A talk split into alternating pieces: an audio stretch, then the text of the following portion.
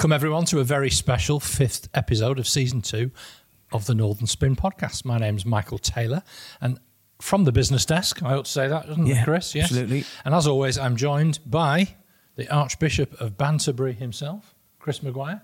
No doubt loaded up with lots of quips and digs at me Absolutely. for the, rest, for the next uh, 40 minutes or so. and the executive editor of Business Cloud. Um, yeah, Michael, it's been an amazing, been an amazing week, been an amazing year, uh, and we're going to reflect on the last 12 months in this special bumper edition of Northern Spin. Can you believe it sounds like that song, you know, Partridge in a Pear Tree? We've had nine interest rate rises in the last 12 months, four chancellors, four levelling up ministers. I'm going to ask you to name them all, three prime ministers, and two monarchs. But before we get stuck into the detail, we have got two very important thank yous. Indeed, we are the faces of Northern Spin, but we couldn't do it without our production company, What Media, who produced this podcast. So a massive thanks to Sam, Chris, Abby, James, Ellis, and all the other members of the What Media team. Thank you for all that you do. Yeah, they've become friends of ours as well, as have uh, Oscar Technology as well. They're our sponsors. Um, I mentioned Andy Morell, but uh, Matthew, I spoke to last week, the MD, the rest of the team out there for their support. We couldn't have done, we couldn't have turned this crazy idea into reality without their help. So uh, they've had a record break in 2022. They've got even more exciting plans for 2023, as have we. Indeed. So thank you, Oscar Technology, for all the support that you give us. Before we look back on 2022, though, Chris, let's have a quick roundup of the last week. Do you want to have a bit of a kick off about where we're up to? Yeah, one of the nicest things about Northern Spin is the level of engagement we get, and it's not just sycophants telling us they love us because they don't. Um, but but we've got 269 followers now on uh, on Twitter. That's uh, Northern underscore Spin one. Um, but I spoke last week about my own experiences with the miners' strike in 1984-85, and uh, obviously the strikes have, have gone on. It's all part of the the strikes you know that we've got nationally at the moment. And, and I got contacted by a guy who went to the same school as me, um, Roger Manwood School in Sandwich. He went a few years after me. He's a few years younger than me. His dad worked at a nearby coal mine at Betteshanger as well. And uh, I just thought we're reaching people. And that's a really nice thing. Not everyone agrees with us. I wouldn't expect them to. Um, but that's great. I hosted an event in Accrington, Accrington Stanley Football Club, which is run by a fantastic guy, owned by a fantastic guy uh, called Andy Holt. And Yeah, he's I follow him on Twitter. He's a re- in in the whole world of football. He's a real voice of reason. He is, yeah, and he's also a successful businessman, but he's a straight talker as well. And he's very open about uh, what it's like to run a football club. Accrington Stanley was basically going to close 100%. Um, it didn't have any money, it had really poor community facilities. He bought it, otherwise, Accrington would have lost its football club, which would have been an absolute tragedy. Now, I hosted an event on Friday for a fantastic business. You must have it on your radar called Sundown Solutions. Um, the entertainment was provided by Toploader. You'll remember them, of course. They've sold over 2 million albums had their song streamed a million, a billion times. Um, but what's interesting is just that um, he- he's been very public on Twitter in the last week or so. He's uh, at loggerheads with the local council, Hyndburn Council, um, and it's just a real shame actually because what he's doing there, he's got live music on the map, he's got Accrington Stanley on the map, um, and he he just has a really poor relationship with the council at the moment. Not good. Yeah, they've been standing outside his hospitality facilities, presumably when you were booming out your uh, calls to action at the event on the weekend or whenever it was that you did it, um, measuring the noise levels and then grassing you up. Yeah, it, it, well, if they did my noise uh, levels, uh, they would be uh, they would lose their license. But no, it was in May this year apparently, and they were outside in the long grass, and um, they hit him with a uh, think a noise abatement notice in September this year. And it's just that's not what you want from your local council. You want them to support. No, we're, go- we're going to talk club. about levelling up later on. And one of the things that's come out in a number of economic analyses is the importance of cultural institutions in places to make them better, to give people hope. And if Hyndburn Council can't see uh, beyond the noses on the front of their faces that actually there's an asset right there in the middle of their town, then it's crazy. And we were talking Crazy about it. With, we were talking about it with Night and Day last week as well. You Yeah. know, um, and, and obviously, Hyndburn Council, if you want to come on and uh, you know give us your side of the story, feel free. But as far as I can see, this is a uh, poor result all round. Yeah, well, I'll be taking this up with Graham Jones, who's uh, who I sometimes see at Blackburn Rovers. Used to be the MP for Hyndburn. He got beaten in the last general election. I think he's a Hyndburn councillor now. Um, and he's he's had a couple of ding dongs with Andy Holt online. I think he's trying to sort of put the council's position, but yeah, maybe we'll return to that as a story. Anyway, Chris, that's enough of all of that stuff. Um, it's been my first week at Business Desk. I've really enjoyed it. I've had my first. I've been to my first press conference, which was actually hosted by Andy Burnham, who was a bit surprised to see me in the audience.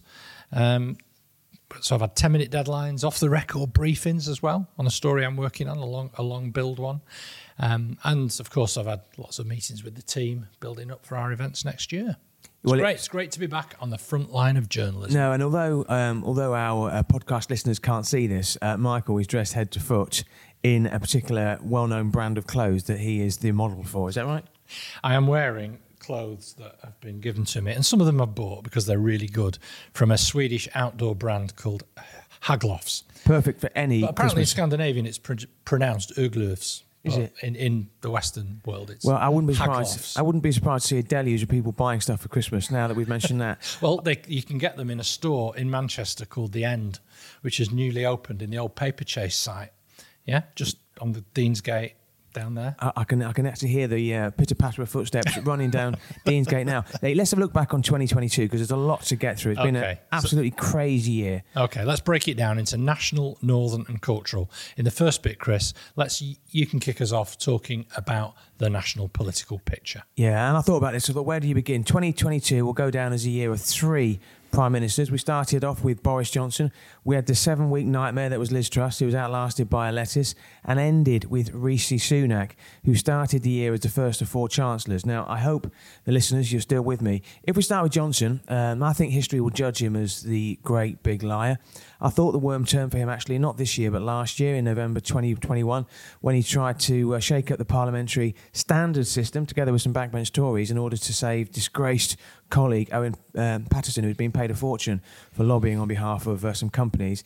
Then he stood up in the House of Commons to insist that, quote, all guidance was followed in relation to Partygate. We know that's not true because he got a fine, another barefaced lie.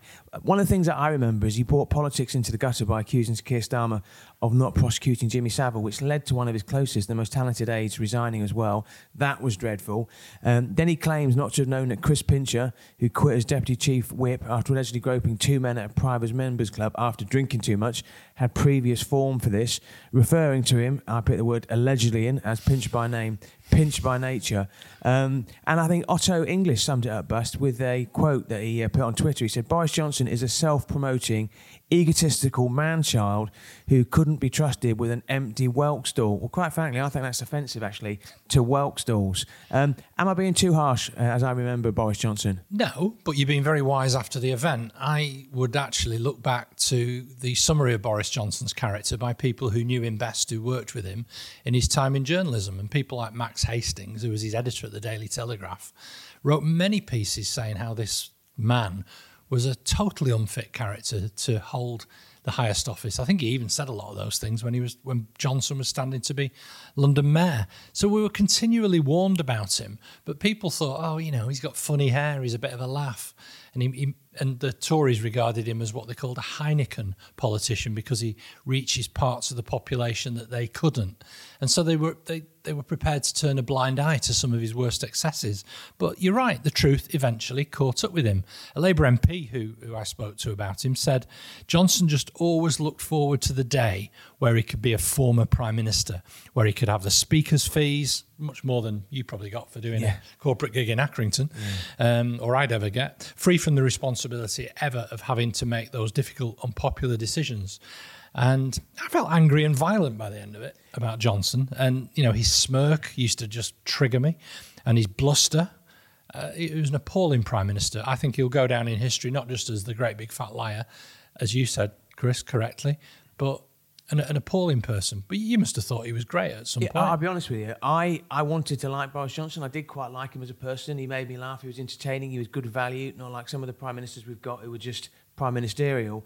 But then it was just it was just taking us for uh, idiots, or you know. And it was the Owen Paterson one. That was the one that completely turned it for me. And um, but the fact the fact that um, 110 MPs apparently. I listened to an interview with Graham Brady, um, you know, the uh, chairman of the 1922 committee, Sir Graham Brady, said that 110 MPs were willing to take him back, you know, when he got beaten by Rishi Sunak. That in itself is a damning indictment on the Conservative Party. Absolutely. So if Johnson was the liar, what was Truss? Well, Truss would be somewhere between imposter, and pretender. And the fact that Liz Truss was able to become Prime Minister of this country is a shameful indictment of the Conservative Party. Truss said whatever she needed to say to win the leadership race. Now, I was trying to think about an analogy, and the one I came up with was Liz Truss was like a Russian doll. And what I mean by that is she was completely wooden, she was fundamentally completely hollow. Every time you took out off one layer of this Russian doll. You thought the one inside would have a bit more talent, but you never did, to the point that you got to the middle and there was nothing there at all. And I think that sums her up. When she was assured of winning the Tory leadership, she immediately pulled out an interview, if you remember, with the BBC's Nick Robinson. I remember that, thinking to myself, you know, she said she couldn't spare the time, but that was somebody who didn't want to, you know, break that Ming vase we've spoken about a lot. Now, we, both, we both work as business journalists. Um, Truss committed that cardinal mistake of only surrounding herself with her supporters. So you had this real paucity of talent in the cabinet. There were no representatives of Rishi Sunak's side because they didn't vote for uh, Liz Truss. As a result, you had the likes of Middlesbrough MP Simon Clarke, he's had a busy year, to be fair to him, uh, announced as the Levelling Up Secretary for seven weeks. Rossendale and Darwen MP Sir Jake Berry as the Minister without portfolio and Chairman of the Conservative Party, and now basically will appear anywhere slagging off the Conservatives. She did that massive U turn early doors on fracking. Who can forget those car crash interviews with BBC Radio Lancashire with your mate Graham Liver and BBC Radio Leeds. Where have you been hiding? You know, that was one of the lines of the year. And then we had the mini budget, which everyone remembers on September the 23rd. I wanted to look at the figures because I wanted to remind myself just how bad it was. Because it's easy when you look back on stuff like this and you rely on your memory. And my memory is not as good as it once was. Chancellor, um, Chancellor Kwasi Kwarteng announced the biggest tax cut since 1972, the year of my birth, and the pound hit all-time lows against the dollar of one dollar three cents. The markets went into turmoil. Um, I, I was listening that, that in the space of a few hours, thousands of mortgage products were pulled. If Truss and, and Kwasi Kwarteng weren't politicians, if they were in charge of a bank, they'd be arrested for wrecking the economy. It was horrendous. Truss was mortally damaged. She did the U turn on a 45p tax rate at the beginning of the Tory conference. She coined the phrase anti growth coalition, which was aimed directly at me and you. Um, I feel really angry, genuinely angry. I feel more angry at Trussonomics than I do about uh, Boris Johnson. But, but uh, am I being harsh? No, I think the Tory party have absolutely disgraced themselves. They, they keep saying uh, they want to their, their, their, method of governing the country is, is, all rooted in strong governance, in competence, and it's been completely unravelled. And I think that's reflected in the opinion polls. Whoever they put in charge, they can't undo the damage that Truss and Johnson have done to their fundamental brand and their and what the public think of them. Um, I don't know why the Tory party didn't get her off the ballot sooner. I, I remember speaking to a Conservative MP during the leadership election in the summer, and he used a word, a word about Truss that um, rhymes with half-wit, but I can't repeat on a family radio show, yeah. family yeah. podcast. Um, and I'm like, but why aren't you doing something about it? If this is so self-evident that she's not intellectually fit to be the prime minister. Why are you allowing this process to go ahead and anoint her in the way that it that, that, that it was? Disgraceful. But anyway, you must love Rishi. He's rescued your Tories back, hasn't he? You know what? Actually, if Rishi Sunak had, if the roles had reversed and Rishi Sunak had been the first of these prime ministers we were talking about. Safe pair of hands, a little bit boring, a little bit Keir Starmer. We wouldn't be in the situation we are now, but I still think we would be behind the eight ball in terms of uh, Labour. I think I don't Labour. Know. I, I, I, think you're being very generous with the assessment of Rishi Sunak and what he did when he was anointed Chancellor during the pandemic. I think some of the decisions that he made then were quite reckless and ill thought through and he he built up a lot of his own personal credibility that ultimately led to him becoming the Conservative Party leader because he gave free stuff away. I mean, who, who won't love a politician that basically paid everybody to stay at home? I don't think Rishi Sunak is this silver bullet, this panacea. I don't think, but he is the safe pair of hands after two disastrous PMs. Um, the fact that Labour MPs keep criticising his vast wealth and his wife's previous non-dom status, that's getting a bit tiresome now, as much as it is about the Conservatives criticising Jeremy Corbyn, you know, the member for North uh, North Islington. I heard a quote actually that the Tories no, ACC. That, that, that, no, hold on, Chris. That is ridiculous because Corbyn isn't even a Labour MP anymore. Well, the whip's been removed, of course. Yeah. yeah, and and yes, it is a fair, it is a criticism that Starmer's going to have to carry around with him that he was prepared to make Jeremy Corbyn prime minister, but I think actually criticising Rishi Sunak for being out of touch and using using his wife's wealth, his own background, his own wealth as examples of where he comes from and what he's about. I mean, just don't forget, you know, he did a video, didn't he? Um, filling up his car. He didn't even know didn't even know how to do contactless payment. Mm. You know, he, and I think that really does play to the self-evident truth that he is out of touch with how most people live their lives. I think it's a very fair criticism. Uh, well, I heard a quote actually, and they were talking about the Tories' 80 seat majority. You know, when Boris Johnson kept saying he had a mandate from the country, yeah. you know, this 80 seat majority, mainly because he was up against Jeremy Corbyn, who was a disaster. On that, we can both agree. Um, and they said that 80 seat majority would be worth about 20 seats um, for most parties because of the fractious nature of the Conservatives. Now, that's the reason that he had to make Suella Braverman Home Secretary six days after she was sacked after a security breach. See, when you look back on the year 2022, it's easy to miss massive, massive you know, scandals like that. He's already done two U turns on the Levelling Up Bill um, after backbench rebellions, one of which was uh, initiated by our friend Simon Clarke over house building and, in his case, inshore wind farms. Um, so he has got this real problem where he hasn't got the majority of the party, he hasn't got everybody behind him. I think Sunak is trusted by the markets. You can see that by the way they've recovered somewhat. Um, but I don't think he can do anything to tackle these really big in tray issues that he's got in his inbox of the cost of living crisis, the growing industrial industrial action, rising interest rates. You know, we've had nine uh, interest rate rises, I think, in yeah. the last 12 months. Ukraine, I mean, you know, that's massive. That's not going to go away. You know, it'll be a year in February since Ukraine, Indeed. Uh, you know, uh, action started. Soaring inflation, struggling NHS, immigration crisis. Yeah, I'm not, I haven't seen any evidence of a plan for growth yet, but I think he's just going to try and steady the ship for the next 12 months, and then in the eight or nine months before the election, he's going to give us a few sweeteners. That's what I see. What do you yeah, think? no, I, th- I completely agree. I, I think Sunak's a really wooden speaker. He comes across as very unconvincing. Um, and I, I don't think the British people have warmed to him at all. I think and I think all the harm, whatever capital he might have built up by the money that he gave away during lockdown, I think it's all been, uh, all that political capital has been eroded now by the incompetence, the lying, and the absolute damage that the other, the other two Conservative leaders have done to this country. I think they're toast. Mm. Anyway, so as a small C Conservative, Chris, it must irk you that Labour are so far ahead in the polls. Well, it's funny because I'm going to be honest, right? When we first started this podcast in the week that Liz Truss became Prime Minister, and also it was the week, of course, you know, where, where the Queen um, sadly passed away as well. If you'd said to me who would I vote for in the next election, I would have been on the I would have been on the uh, the fence because although I'm a small C Conservative, I'm ticked off with what the Conservatives have done to the country over the last X number of years. But then through the course of doing this podcast and being um, and being impregnated it, with your Labourist no, bias. I was going to say you've been heavily influenced by me. And the sheer force of my personality. Absolutely, absolutely that, and no, Liz Truss, and Liz Truss. I no, I, I mean right now, right now, I couldn't vote. I couldn't vote for the Conservatives. I absolutely couldn't vote for the Conservatives. Um, I still think the Labour have got a long way to go, but I think in terms of what's happened over the last, yeah, you know, two years especially, but in the last 12 years, I think the fact is that I'm self employed. I'm paying more in tax than ever. Um, I'm having to work harder than ever to make ends meet. I'm not. Look, I'm not trying to get the violin out. I'm just saying that the tax system doesn't work for me. Um, okay. I think the Conservatives have conceded the next general election. I think you can see that by the number of Tory MPs who won't be standing at the next election, including people like, um, you know, Dehenna Davison, the 29 uh, year old Bishop Auckland MP, seen as a bit of a rising star in the Conservative Party. Former Health Secretary Matt Hancock, you know, he's not standing. Now, I don't think anyone will cry over that, given the fact he's had the whip removed for going in the jungle. I think Sir Keir Starmer is doing a solid job. I'm only going to go as far as saying I think he's doing a solid job. I think they are winning the safe Labour by election seats. They won Urmston uh, last week in Manchester by an absolute uh, landslide. I think Labour's tagline has to be much more substantial than we're not the Tories. We need to know what they stand for. It's okay saying the government should stop the strikes, but what we do need to know is, uh, you know, what sort of settlement would they be willing to pay the nurses? Would they be willing to pay 19%?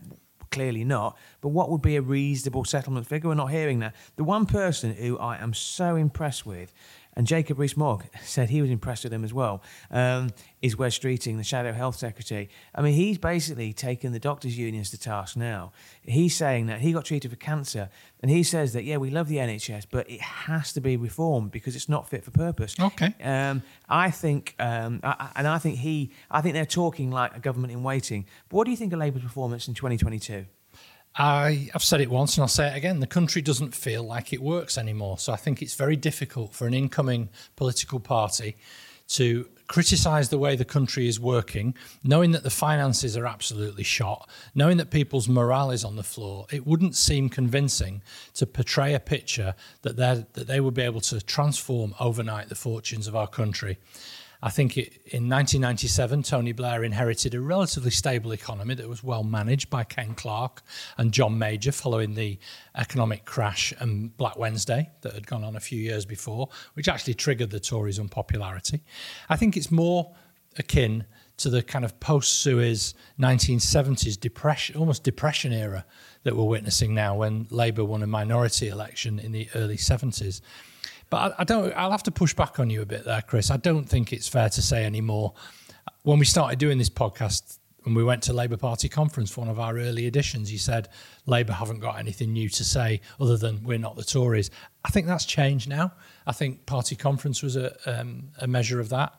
They've got green energy plans. There's a constitutional overhaul that Gordon Brown proposed, and the confidence building measures that Labour are doing with the business community that you're well aware of. And you know, I'm interested to know what your readers of Business Cloud or um, or, your, your, tech newsletter, what, what is it that uh, that businesses think? Are they are they making genuine strides there? I think they're all good examples of a body of very very strong ideas. And Labour has got a very strong team right across the piece. Lisa Nandy, Wes Streeting, Bridget Phillipson. Uh, Rachel Reeves has has been a very strong performer as Chancellor. But if I could offer just one, two, two little tiny insights into Labour where I think they've got to be careful coming into the new year. The first one is the forceful management of candidate selections to be candidates to stand for Parliament at the next election. Keir Starmer is determined to make sure that the parliamentary party is filled with high quality but loyal candidates who can see themselves becoming ministers and will therefore behave themselves and support Keir Starmer's agenda. For the same reason, you, mentioned before that the Tories have effectively only really got a majority of 20 because of their kind of rebellious ERG types, the nut jobs on the backbenches. I think the same could be true of Labour. So Keir Starmer's managing this very aggressively, and I think he's at danger of seeing very, coming across as very dictatorial. He's also recently chucked out, by the way, a troublesome National Executive Committee member, Naomi Wimborne Idrissi, who's from the Jewish Voice for Labour group and a very, very prominent Jeremy Corbyn supporter. Starmer would dearly love to kick Jeremy Corbyn out of the Labour Party, and that would be a big, big win for him, frankly, if Corbyn turned around and said he wanted to be an independent candidate as an MP or to be the next mayor of London to run against Sadiq Khan. The other thing, which maybe we'll talk about in another part of the podcast, is Labour's got to be clear about what our future relationship is with the European Union, because at the moment they're ducking the issue.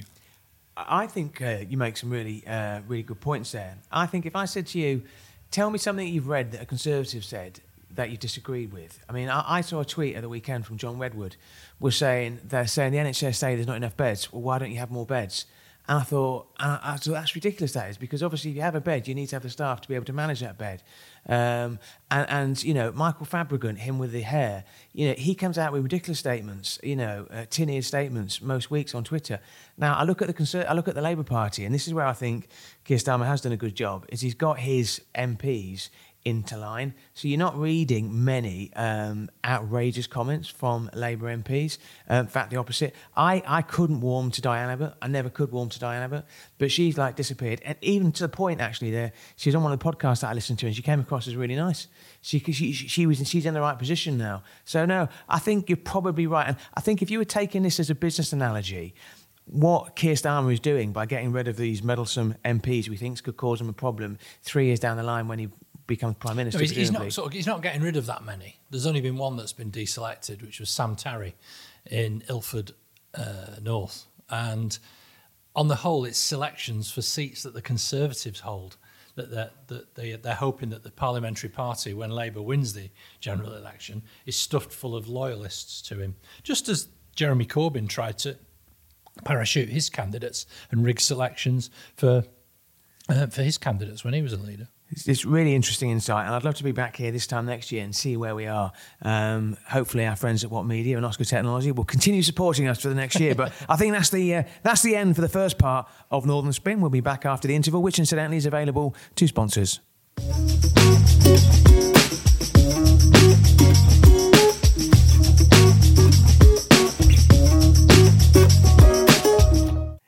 Welcome back to the latest episode of Northern Spin. This is the second part of our 19, 1922. Uh, that feels like 1922. 2022. Um, look back of an amazing year with uh, me, Chris Wire, and my friend Michael Taylor. We're going to review my long journey into becoming more Northern thanks to uh, Michael's tutelage. Um, but before then, let's talk about what's been happening across the North. And for this, Michael is going to uh, take the lead. Yeah, one of the themes we keep coming back to on this political podcast is that we want to have a uniquely Northern take on things. That obviously plays out with our politics, culture, sport, as well as what we both rub up against in our jobs in journalism.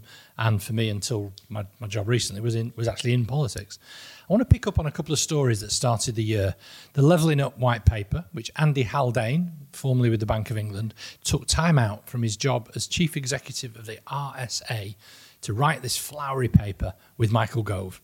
And linked to that, the second issue is mayors as the focal point for a new political settlement for the North. So we've got a new mayor in the North uh, this year as well, Oliver Coppard. The Labour candidate was successfully elected in the South Yorkshire Combined Authority. I don't think there was ever going to be any other outcome.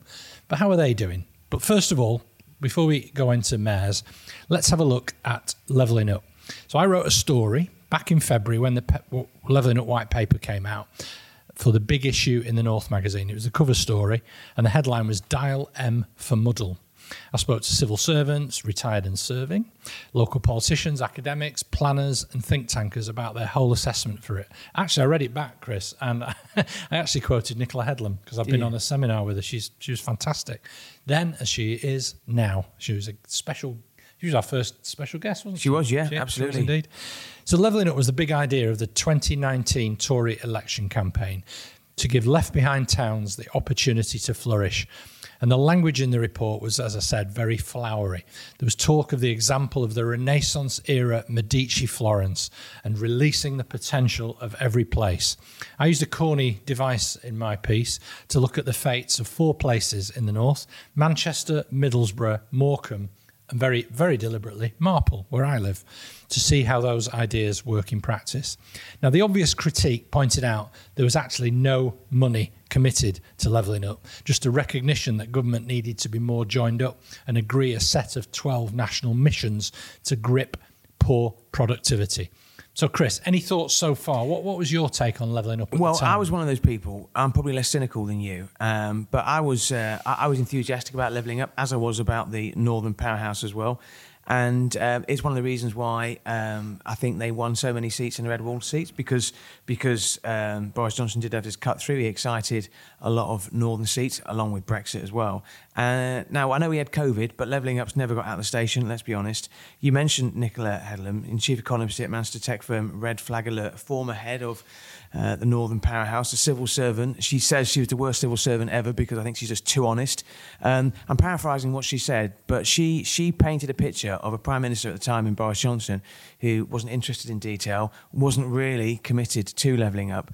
The Conservatives' obsession, and this is a thing that's really stand out, uh, sort of stood out to me during her interview, that she said the Conservatives' obsession with Brexit really meant nothing got done for 10 years. And I think that meant there was no meaningful progress in terms of levelling up. Now, Liz Truss came in. We would uh, do this podcast every week and we'd look at mentions from Liz Truss of levelling up in her seven weeks in office. There were none. It was embarrassing. Then uh, Rishi Sunak came in, obviously a northern based prime minister, but I think northern in, nor- in name only. Um, and I get the impression he's got more you know, pressing matters in his inbox than levelling up. Um, and then you saw the watering down of the Northern Powerhouse Rail, talking about the core. And then you realise when you see that, really, this is where the North sits. Then you get the excuse that we've got for a rail service in Avanti. I noticed they paid a dividend, um, you know, last week, which uh, attracted a lot of criticism, quite rightly so. Trans Pennine Express, you know, and that could be a metaphor really for levelling up. It, it's just a, a, shabby excuse. Uh, it's just it's just rhetoric. Yeah, it's an empty it's an empty slogan, isn't it? It is, yeah. So I had, I had three problems with the whole the whole thing, to be honest with you. First, it had all actually been attempted before. It wasn't like it was, you know, you, you said you were attracted to the idea. It's, you know, it's motherhood and apple pie. Who wouldn't want places to be more prosperous than they are already? Um, the economic analysis of it might have been sound, but the actual diagnosis and the treatment and the prescription, there was, there was nothing there. Michael Heseltine had tried it. New Labour tried with a whole new industry of urban re- regeneration, which I wrote about through the first decade of this century, led for the most part by the regional development agencies, which the Tories abolished in the bonfire of the Quangos under George Osborne and David Cameron. They then came in with their equally gimmicky Northern Powerhouse and uh, the Midlands Engine. But mainly, though, it's nowhere near enough. When East Germany was unified with the West in the early 1990s, the German government had a unified mission to level up their country, to increase the economic prosperity of the East, and it cost an eye-wateringly 2 trillion euros because it was seen as a national mission. And nothing like that has ever even been attempted to, to try to boost economic performance because they've just been so short sighted. And they haven't even extended initiatives to the, you know, you look at economic initiatives in Germany, like the Fraunhofer clusters of industrial excellence. And there's nothing like that. There might be the odd little pocket here and there, things like GM innovation in Manchester to boost a little bit of research and development from our universities. But compared to the Fraunhofers, it's absolutely nothing. But finally, Chris, I think the main reason a lot of this all falls over is because the politics gets in the way any hint that there's a popular mayor getting a little bit too powerful or, getting some electoral traction, then the battle lines are drawn and they try and clip their wings with some tactical decisions, like they've done with Andy Burnham. And, the, and then next thing you'll see is that Tees Valley gets a, a visit and a promise of some another little bung of cash down there for their favourite Tory Metro Mayor, Ben Houchen in the Tees Valley. So what do you think? I, think we've got a problem, Michael, and the problem is that we are agreeing too much on this final podcast of 2022. We're going to have to take the gloves off big style because um, I don't like the partisan nature of the mayoral system. So when Truss and Sunak were locked in a ridiculously long leadership battle, we had, while we were sleepwalking into an energy crisis, we had this eight-week um, you know, face off between Truss and uh, Sunak over who's going to be the next leader. And ultimately, they both became the leader. I mean, that, that's the folly yeah. of it. Yeah. Truss described Andy Burnham as a miserablest mayor, um, which, which says a lot more about Truss than Burnham, I think. And that, that goes to show what, what Liz Truss was like. But she was appealing to her constituency at the time, which was North, Greater Manchester. Um, conservative activists who were the electorate for this. Um, for this, that's exactly yeah. And, and, you get a cheap shot by by having a go at Andy Burnham. Yeah, exactly. But but you can look across the, the, whole piece with her. You can look across the fact, you know, what's the UK's relationship like with you know France, where the jury's still out. You know, stuff like that, yeah. which has massive yeah, ramifications. Yeah. That's where she was so short of any common sense. I think what's interesting is when the five Northern MPs um, for West Yorkshire, South Yorkshire, Manchester, Liverpool, the mayors. the mayors rather, sorry, yeah, yeah they, they it, got together with Mark Harper. They got together they? with Mark Harper. They had to, I think, at 30th of November. Actually, they're all Labour, right? They get on pretty well. You'd expect it to. The only Conservative mayor who you mentioned, and actually we're slightly uh, uh, loggerheads with because when I speak to people in Teesside, they like Ben Houchen. He gets stuff done.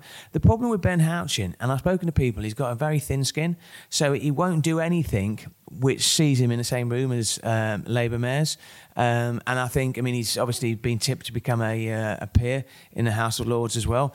Um, and that's a, that's a disappointment. So, you know, Ben, if you're listening to this, I think you're doing a decent job in Teesside, even if my colleague next door to me blames you for all the deaths of uh, crabs in your constituency. And you pay yourself too much. Yeah, uh, yeah, yeah, yeah. You can you come on, Ben, and talk about that as well. But I just think that we've always spoken about the fact that it should always be placed above politics. Absolutely. And whatever party we might be aligned to, and you're clearly aligned to Labour, uh, and I'm a Conservative with a lowercase c, it should be the place first. And I think that moving forward, I think that, you know, we've got to try, and it's not easy, you've got to try and take some of the politics out of this mayoral system? Well, I'll give you an example. So I, uh, I started the year by being awarded my master's degree for my academic thesis, Devolution and Democracy, a study of networks and narratives in Greater Manchester which um, I think if you read it, you probably double the readership of it. Yeah. In addition to the people who marked it and gave me a degree. Did you get first? No, you can't get a first. You can either pass or fail, and I passed. Okay. I then went to work for Elise Wilson, last week's guest on the Northern Spin podcast. She was great, incidentally. Thank you. Yeah. Yeah, she's great to work for as well, by yeah. the way. And on, but anyway, on Friday, I was back in Churchgate House, the headquarters of the Greater Manchester Combined Authority, attending as a journalist at a press conference on skills devolution. And then, of course, I went to the uh, end of year media party. the main power that I argued in my thesis, and this was reinforced last week, is convening power. It's not actually, it's no fiscal power, there's no power to raise taxes, there's no power really to bring in new laws. It's actually all in, inherently built into the, the charisma and retail purchase policy of a, of a mayor with, with, with the status of Andy Burnham. And to give you an example, his latest pitch this week, which I've written about, and is a lead story on the businessdesk.com this morning, is to bring together colleges and employers to basically dig the government out of a hole on T levels, which they've invested an enormous amount of money in. They haven't really caught on. Employers don't really take them seriously, and therefore they don't sign up and let kids have the work experience opportunities. So the take up of T levels has suffered. Andy Burnham's made a very audacious and generous offer to government to say, we're going to create a system and engage with our private sector to make T levels work. Now, he hasn't got the power to make that happen. He's once again going to Whitehall, not on bending knee, because he's going with a very with an offer actually to dig them out. I um, uh, you mentioned it's, it's good politics, and it's you know I think George Osborne always imagined that some local business figure would be the independent mayor of Greater Manchester rather than it be party political, rather than some sort of over promoted councillor who wouldn't have the experience. I think Andy Burnham's upset the apple cart and all of that because he's got cabinet level experience. He's, he's people like him and he gets stuff done and he's prepared, you know, despite all these manoeuvrings in the Labour Party, he's prepared to reach out and offer, offer the government meet them halfway on, on things like this, dig you, them out, dig them out say, of the hole. You say T levels have failed. I mean, Gillian Keegan, the uh, it's education, early, it's early days, and, yeah. and I think by their own, the, the, there's a report commissioned and published in October this year, not not two months ago, which said they have not taken off to the extent that was envisaged. COVID didn't help, grant you that. But um, but yeah, they've got they've got a way to go. I'd be interested to know actually. I uh, remember I used to do a lot of work in Rochdale, so I interviewed uh, Hopwood Hall College in Rochdale as well, and they were really enthusiastic about T levels at the time of their launch. What I don't know is whether or not they've taken off. So yeah, we'll have to watch that one. Yeah, yeah, we should do. Um, anyway, Michael Gove's now back at. Um, he was the first levelling up Secretary of the Year, yes. and the last one. I don't. I can't remember who the other one was. I've been racking my brains. Greg all the Hands. Way through Greg Hands, briefly. Never heard of him. Yeah, yeah, yeah. Uh, you need hands. Yeah, Greg Hands, and then obviously Simon Clarke for seven weeks. Wow. They were the four. What? Can you imagine you say to your grandchildren, I went into politics to make a difference. I was levelling up secretary for five minutes. Well, I think that's what's going to happen, actually, because there was an education. You know, when all the Conservatives resigned, uh, I think there was 58, 68 resignations at Boris Johnson, there was an education secretary who was in post for 12 hours.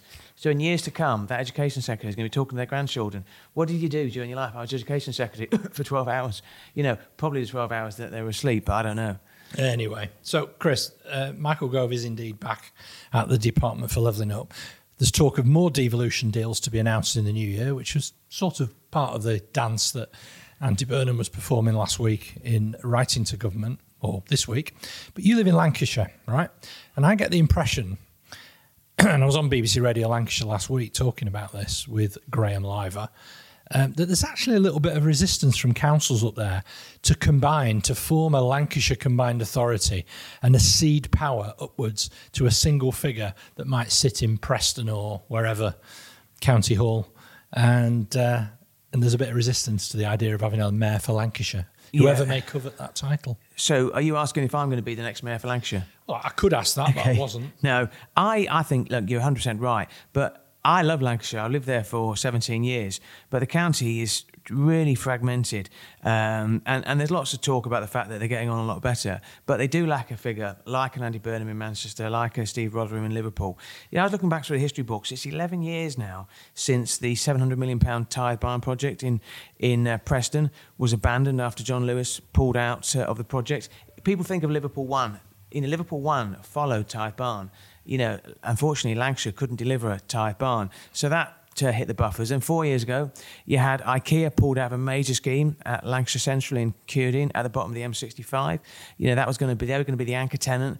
Um, that's going back to the planners now, four or five years later.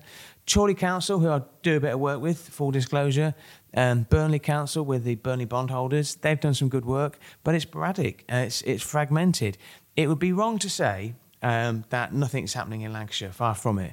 There's a big announcement earlier this year, uh, back end of last year actually, when the government said that the new cyber attack agency, known as the National Cyber Force, will be based at Samlesbury. I think that's going to be like a billion pound scheme actually. That wasn't that a lot to do with the fact that Ben Wallace, the Defence Secretary, is a Lancashire MP. Um, and that BAE, BAE Systems have already got an established base there. And actually, most of the most of the cyber resilience force in the north of England is actually based in Manchester. Yeah, it's GCHQ are here. There's a there's a fairly resilient cluster of businesses from the from the tech sector, which I don't need to lecture you about. There was a name that was thrown at me, right? Okay, in terms of who do you think should be the next mayor? And somebody said, "What about a guy called Tony Attard?" Now, people outside Lancashire might not know Which Tony political Attard. party is Tony No, related to? That's the point, though. That's the point. See, Tony Attard was That in charge point, of a yeah. business called Panaz. Okay, and then he, I think he was involved in marketing Lancashire. I think he might have been involved in the LEP. But he's somebody who's not steeped in politics. He's somebody who's not steeped in politics. He's somebody who comes from a business background, and um, you know, I don't know what his, his sort of um, political persuasion is. Well, but the thing but- is, Chris, this is politics, and you and you have to be. Andy Street was the managing director of John Lewis, and he became the West Midlands Combined Authority mayor in a in a region as dis, you know as displaced and as disparate as the as the West Midlands. But he did so as the Conservative Party's candidate. I think it's massively naive to assume that somebody, just because they're charismatic and good, that they can do so independently of the political forces. The ground game that you require. Rory Stewart talks a lot about this when he made some initial moves to be the independent candidate, to be the um, to, to be a, um, a candidate for mayor of London. It's really hard to do so outside of politics. Mm, no, I'd agree with that. And I don't know, incidentally, what Tony Attard's thoughts are. I know he's recently stepped down as the uh, uh, the chief executive of uh, Panaz, but um, he's the sort of person. It needs a figurehead, and I don't know what party, um, you know, sort of political persuasion he is, if indeed he is at all. But uh, Lancashire does need a voice, no question. Okay. Well, we'll uh, have a quick interval, and after the break, we're going to be talking all things cultural in 2022, and we're going to have a little bit of an examination about Chris's journey to become a little bit more northern.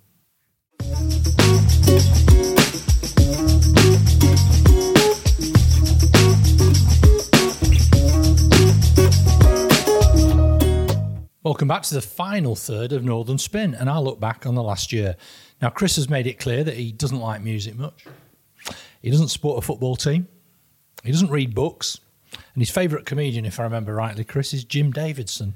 Not not true, of course. Okay. But but you are on a cultural journey. And what have you enjoyed most about some of the cultural things I've tried to push your way? Well, I've lived up in the north for about 17 years. Um, I've not lost my accent, clearly, but I do consider myself to be northern. But, but getting this um, northern lesson from you fast tracked has been a real revelation. If nothing else ever came of this podcast, other than your recommendation to watch Our Friends of the North, which was amazing, nine episodes, I watched it in the space of about three days. That in itself was, was payment enough for being forced to sit next to you and listen to your laborious tendencies. Fantastic. Well, I've got another one for you, Chris, which I didn't put in our script notes. Did you watch my TV highlight of 2022, which contained the galaxy of stars from British acting talent? And it was a TV drama which had its roots in the miners' strike of 1984 85, and it was called Sherwood. No, I didn't, but I'll watch it if it's anything like as good as um, our friends in the north. I think it's got, it comes close. It was absolutely incredible. Who was the main actor in that? Was it Chris Eccleston again? No, it was um, David Morrissey, Yeah, yeah. yeah, who played the governor in TV's The Walking Dead. We've got a friend amongst of many other things. We've got a mutual friend of ours called Andrea Wolfendale, Yeah. and she recommended we WhatsApp each other mainly crime programs. She recommended Sherwood to me. Okay, great. So anyway, let's let's carry on with the cultural tour. Let's break the, things down a bit. So you mentioned before that you spoke at an event at Accrington Stanley. I spoke at an event on Sunday morning for the first time in three years. I actually read at Holy Mass at our church, at um, Our Lady and St Christopher's Catholic Church in Romiley, which I really enjoyed. Now, I know religion can be quite an, embarrassing subject for people to talk about, and I don't profess to be a devout Catholic who could quote scripture at you. I'm probably a pretty rubbish one, all told. But I do go to Mass most Sundays because I just think, what's the worst that can happen? What if none of this is true? But I take from it a few lessons in moral philosophy, and I conduct my life in a slightly better way than I might have done had I not done this. So I, it's a, it's a chance to think, offer thanks, count my blessings, and also to be part of something bigger, and also to be part of a parish. There's something really magical about a parish. It's mainly you know, older people, little kids. When I was reading, by the way, I don't know if you've ever had a distraction like this at any of the events that you've spoken at, but a little baby crawled up onto the uh, onto the altar and went around me, and Mum had to run on and pick him up and take him away, which that the youngest reminded me about taking our kids to church when we were. Do they listen to Northern podcasts, this young child? Did you manage to get that in? Oh, he will be doing now, yeah. You talk about church though, and like I mean, you're you're a Catholic. I'm a Catholic. Um, I, I'll be honest with you.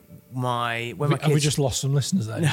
no, when my when my kids went to uh, they went to a really good school in Chorley, but you had to have church attendance, and we went to a Church of England church because you needed it was Church of England school, and um, Heretic. But but we but we went and we thoroughly enjoyed it. And COVID came along and you couldn't go to church, and I've not gone as much as I should have done. What I would say though, uh, my faith is very important to me. Uh, I pray every night. Always pray every night, um, and uh, and it's important to me. And I feel you know, and that's one of the nice things about doing this podcast. Actually, that you find out things about other people like yourself that I didn't know. You know, obviously I knew you're a Rovers fan. Um, I didn't know you're teetotal. Didn't know your faith was really important to you. Didn't know that actually you're an okay sort of bloke underneath all the labourers' tendencies. I will laugh at that one. Anyway, one of the things that I must uh, that I did offer up, and uh, the, the voice of God came back was stop being mean to Chris. Yeah. anyway, so I'm just going to mention a few more of our cultural things. So on, I do a radio show on Sunday nights on Tameside Radio 103.6. We don't mention it very often. No. Anyway, uh, I don't mention it very often, I ought to. And I do that with Neil Summers, who's a dear, dear friend of mine. And his influence on me, on me culturally has been absolutely massive. Um, I always liked music. I always liked new stuff, but I never really knew where to look other than the racks of Piccadilly records. But Neil's taken me on a real journey on that. So, anyway, here are my three top tunes that I played on Sunday night, which I picked as my highlights of the year Oblique Fantasy by Jane Weaver, who is the who we know we always refer to as the Kate Bush of Marple Bridge. I presume you've heard of Kate Bush. Never. I've heard of Kate Bush, uh, But Bush, no- but I've not heard of any of these. The Jane acts. Weaver.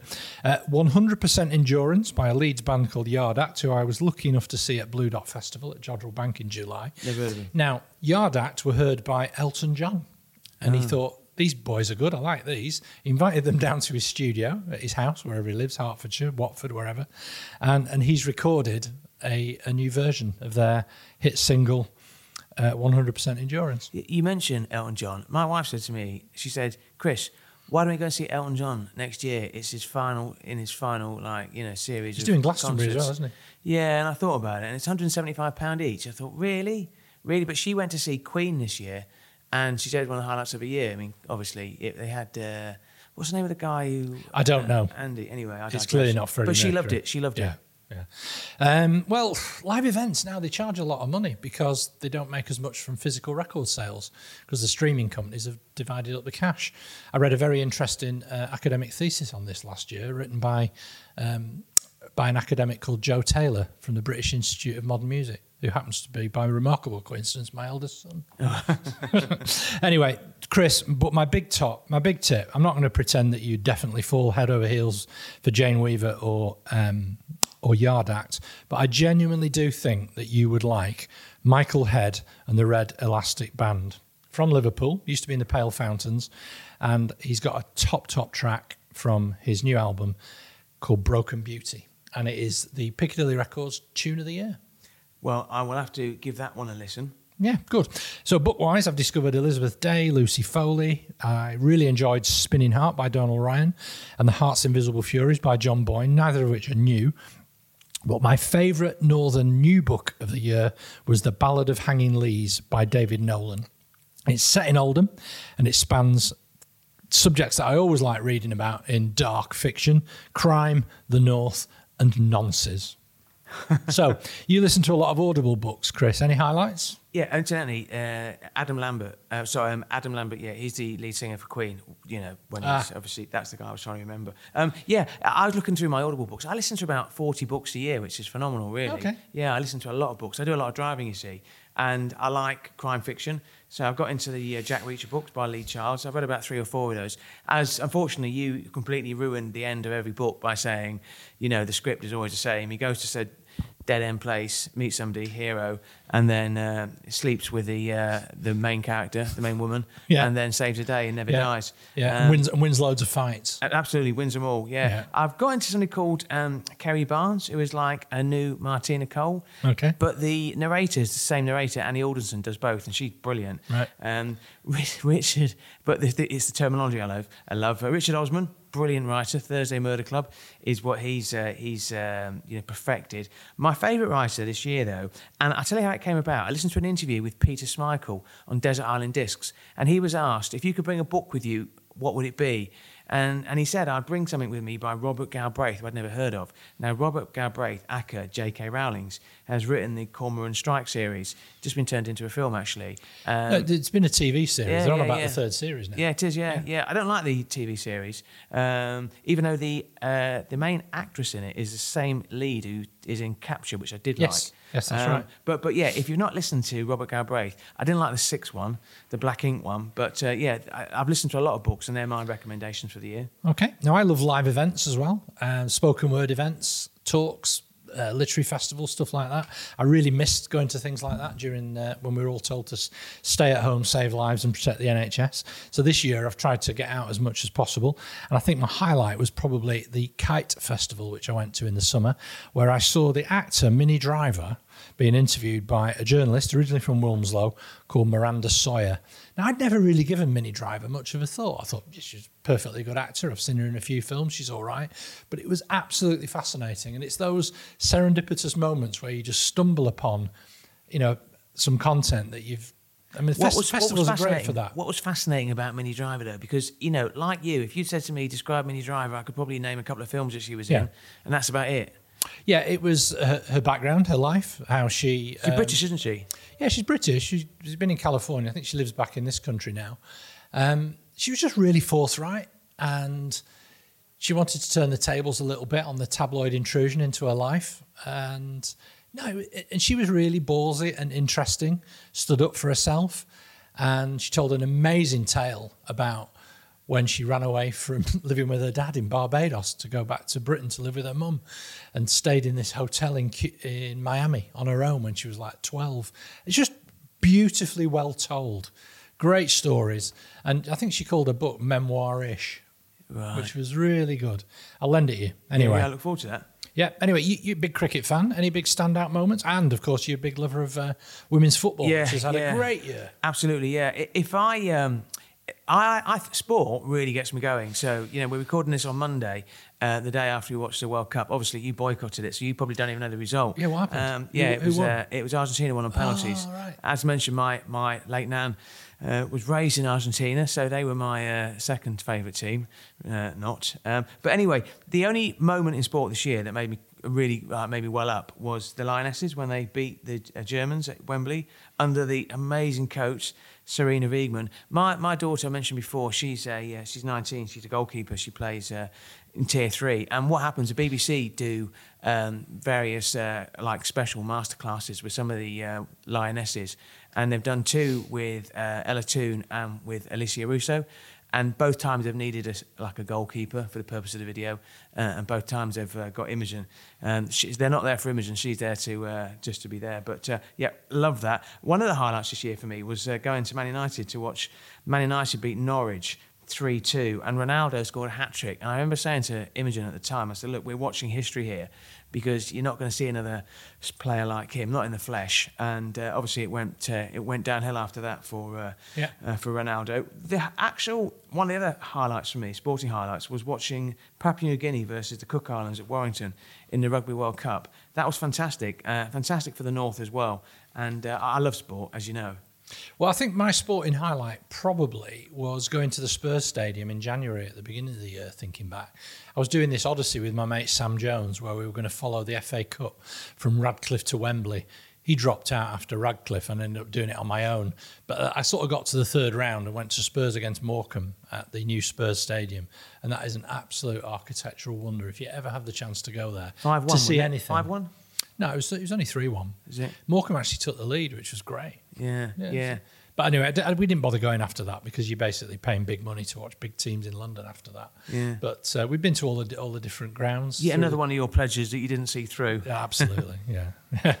I did a little bit better than my mate Sam, though, who Yeah. abandoned me on that tour. Yeah. But yeah, it was good. And comedy. Now, I know neither of us have actually had the opportunity to be invited by any one of our corporate sponsors, guests, or people who often en- um, enrich journalists with favours. Yeah, uh, but- to take them to hospitality, which you get all the time. I'm, I've been way out of the loop on all of that. Um, we haven't seen Peter Kay on his current tour yet, but I don't think Rob, Roy Chubby Brown's been touring, and I don't think you've had the opportunity to go and see Jim Davidson this year. No, obviously, I, I, I, I take solace in the fact that I've got my Jim Davidson box set. Um, not, um, yeah. In terms of if I was to be offered some corporate hospitality, and I haven't been offered any of any substance for a while, Peter Kay would be right up there on my list. Yeah. Um, but uh, and it's great to see him back performing, isn't it? Yeah, well, I saw two of my absolute favourites this year as well. Stewart Lee at the Buxton Opera House, and he was just fantastic.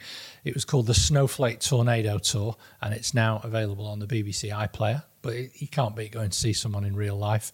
And I saw, probably for about the fifth time, the political comic Matt Forde. And you listen to his podcast, don't you? Yeah, I do listen to Yeah. a podcast. Yeah, And, if and- he's, he's touring again, I'll tell you to come along and can maybe grab a grab a word with him. If I was to recommend another podcast, I'd recommend Wondery's um, podcast on um, Boris Johnson. It's sensational. that's the scandal one that he does with Alice Levine, isn't He's it? brilliant. Yeah, Yeah, brilliant. 'Cause he does he does the impressions really well. he does. I reckon he could do a good one of you. Yeah, it wouldn't be hard. Anyway, Chris, culturally, the most important thing that happened to our country was the death of Queen Elizabeth II in September this year. The rock, the unifying force, the symbol of deference in many cases, but also very much a symbol of service and resilience. So I was wondering whether things would change. But I think the current nonsense in the papers about one of her grandsons really proves that it hasn't. We just seem to be as nasty and divided as we ever were. And that's really brings us on to who we think the heroes and zeros of 2022 are. You know, when you look back on the year, you think, where were you moments? And where were you moments when you heard that the Queen had died? And that was the moment where, as a 50 year old, I've only ever known one monarch. It's strange to think on Christmas Day, we're not going to have the Queen's speech. You know, we're going to have the King's speech as well. And it's things like that that really sort of change your role. In terms of the whole um, Meghan and Harry stuff, you know, I'm not a fan personally, you know, but I respect their right to talk about it if they wish. I don't know if you saw Jeremy Clarkson's outrageous comments over the weekend in The Sun. How- horrible. how- horrible. How, where, where's the editor telling him, Jeremy, I don't think this is a good idea? And the thing of talking about, you know, showering Meghan with excrement, and you think to yourself, and, and Carol Vorderman's actually come out, and, and, and, and it's, it's just outrageous. The thing is, all that does is it just plays to the idea that the country is against Harry and Meghan, and I think most people don't really care, but it's just horrible and uh, it's just disgusting, and there should be some sanctions taken against him. When I was looking back on my heroes of 2022, the obvious one was President uh, Zelensky and, and the people of Ukraine. Absolutely. Yeah, and, and I remember, um, I think it was a Sunday, the 25th of February, and uh, where were your moments? And I was watching my daughter play football for Brighouse against um, Andy Campbell's Middlesbrough, and I'd read that day that uh, President um, Putin was talking about nukes. And I remember watching it, and it was a really mild, really mild February. And that's been one of the things about this year. The weather it's been too mild. The climate's been a real concern. And I remember watching it and thinking to myself, how long will this last for? You know, here we are watching a game of football, and not far away, you know, you've got two Western countries at war. And we're now like 200 and some odd days into it with no sign of any end to it. Well, But what President you know, Zelensky has done has just been awe-inspiring. Yeah, it's courageous as well. Um, I think people like Martin Lewis, the money saving expert, I think he will be a hero for me this year because, you know, he is a wealthy guy. Um, he does everything right. Incidentally, he was born exactly the same day as me. He's, we're both 50, May the 9th. One of us has been hugely successful in life, and the other one is a money saving expert. Um, and my other hero of 2022 is the Lionesses coach, Sarina Wiegman. A lot of people talk about can you have, do you have to be from the country that you manage? And she is Dutch. Um, she helped Holland win the Euros previously. She became the England manager. She turned a team around under Phil Neville that was struggling. Phil Neville did a decent job actually to a point, but she came along and within 10 months she'd galvanised her team and uh, to the point that they beat Germany 2 1. Have you got a hero? I think you've got that. My, my own World Cup boycott aside, I think you can all just stare in wonder at the absolute footballing magnificence of Lionel Messi, Yeah. what he's achieved. You know, he, he's, he's had an amazing World Cup. He scored, you know, he scored two goals in the World Cup final and took his penalty with aplomb in the shootout as well. Um, and it's the crowning glory for an incredible career. And if any of you have, out there have ever had the chance to to see him live in the flesh when he was in his pomp playing for Barcelona, then you know I salute you because you'll have seen a genius at work. But somebody who don't get the attention um, is Emil Martinez, the goalkeeper. Now he's No, I, thi- I think I think he'll quite rightly get the attention for what he did in the World Cup final.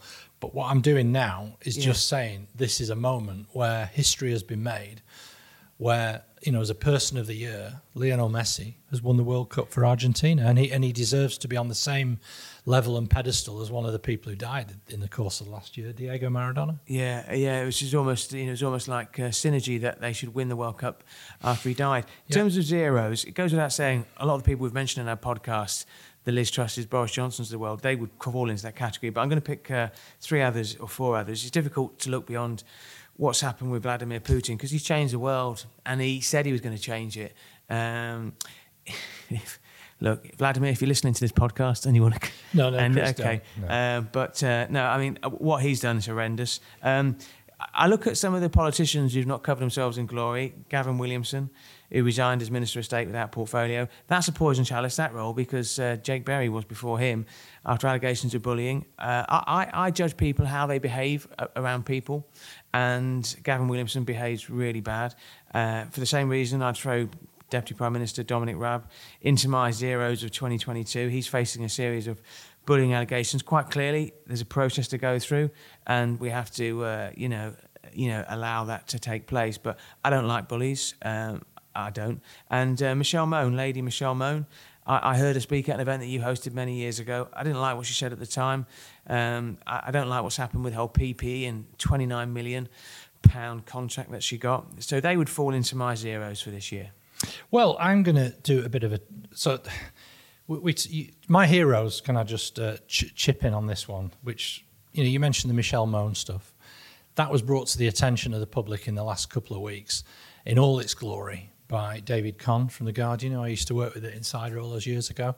What a fantastic journalist he is. And other journalists who've done some great stories this year. Alexi Mostrous at Tortoise.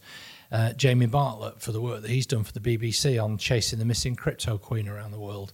Pippa Crerar, who run the UK Press Gazette Journalist of the Year award last last week for a lot of her stories that exposed the complete rancid corruption at the heart of the Johnson government, and the way that interviewers like Beth Rigby on Sky News have done well. So. Big up to all you top journalists out there. And again, to Helen Pidd from the, the Northern Editor of The Guardian, who I had the pleasure of running into on the train this morning, who lives near me.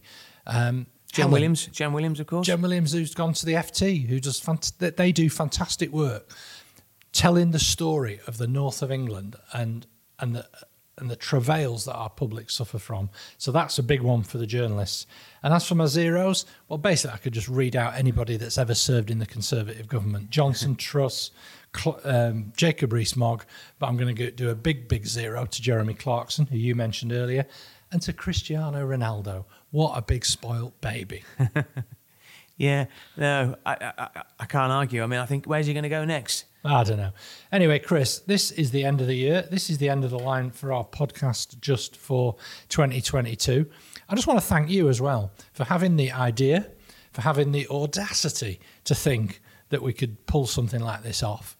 And I think we have. I've really enjoyed doing it No, it's been great fun. Against all my it. better judgment. No, I've enjoyed it, and and you know, look, we're surrounded by what media here as well, and we've mentioned Oscar Technology at the start, but uh, yeah, what what's really nice is when people who you don't know message you and say, actually. You're giving me an insight into northern politics and politics generally that I wouldn't otherwise have had.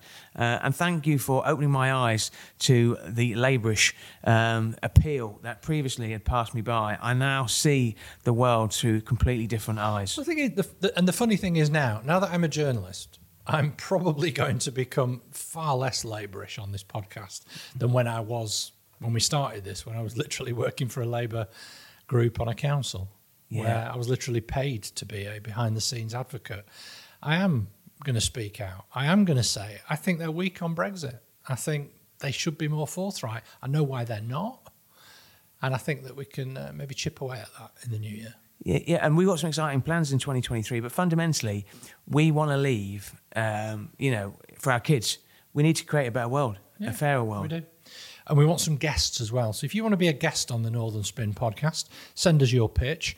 I think we've, we've I think we've done really well as um, tilting the balance. We're a couple of white blokes in our fifties, so and most of the guests that we've had on so far have been women, and I've been actively going out and making sure that I'm inviting other female voices to come on the podcast, people from a def- different ethnic background to us as well. I want their truth. I want their voice. I want them to come on talk to us on the Northern Spin Yeah, podcast. and, and actually, I got a message from somebody that is my wife's best friend who lives in Newcastle, who messaged me to say that she loves Vim. She knows Vim Oh, okay. really well. Great. Yeah, yeah. Fantastic. So, thank you very much, all of you, um, for being on this journey with us on the Northern Spin podcast. Um, we're now on Apple Podcasts. We've been on Apple Podcasts for a while. So, please subscribe to us there, or Spotify, or Amazon, or Google, all sorts of different platforms where you can get your podcasts. You can even watch us on YouTube. Um, one of our listeners, by the way, is also actually one of our viewers. Brian Bradley from Clarke Nicklin Accountants in Stockport has told me to stop fidgeting. Yeah. But it, it's what I do to concentrate. It's probably early onset ADHD or something, Brian. I'm really sorry. Um, but do give it a listen. Thank you to What Media once again for producing this podcast, to Oscar Technology for sponsoring us, to Elliot Taylor for providing the music. Don't forget to follow us on Twitter at northern underscore spin one. From everyone here, very happy Christmas. I'm Michael Taylor. And a happy and safe 2023 uh, from me, Chris Maguire.